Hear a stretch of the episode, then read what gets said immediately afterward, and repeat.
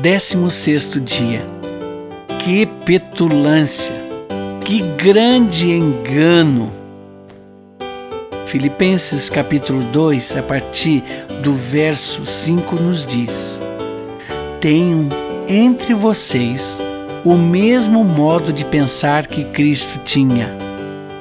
Ele tinha a natureza de Deus, mas não tentou ficar igual a Deus. Pelo contrário, ele abriu mão de tudo que era seu e tomou a natureza de servo, tornando-se assim igual aos seres humanos e vivendo a vida comum de um ser humano. Ele foi humilde e obedeceu a Deus até a morte morte de cruz.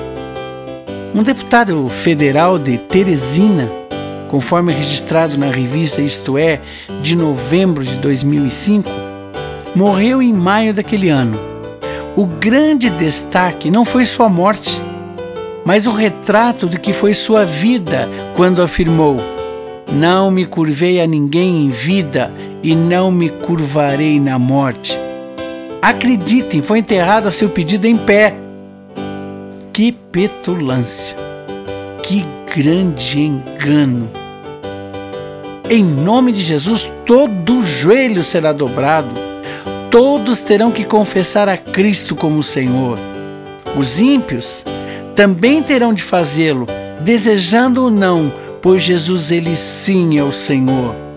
Uma vida abençoada e com sentido é aquela que reconhece desde já essa verdade, pois experimenta do seu cuidado e direção nas decisões da vida, traduzidos em bênção tanto pessoal como para a família.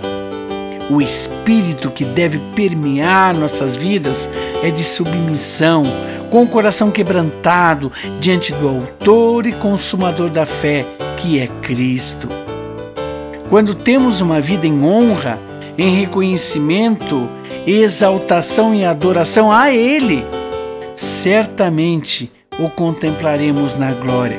Porém, aqueles que o rejeitarem certamente estarão de joelhos, mas para a condenação eterna. Oração. Pai, Senhor dos exércitos, que eu sempre entenda, juntamente com toda a minha família, que o Senhor é o dono de nossas vidas e a quem devemos sempre nos submeter com humildade e amor. Amém.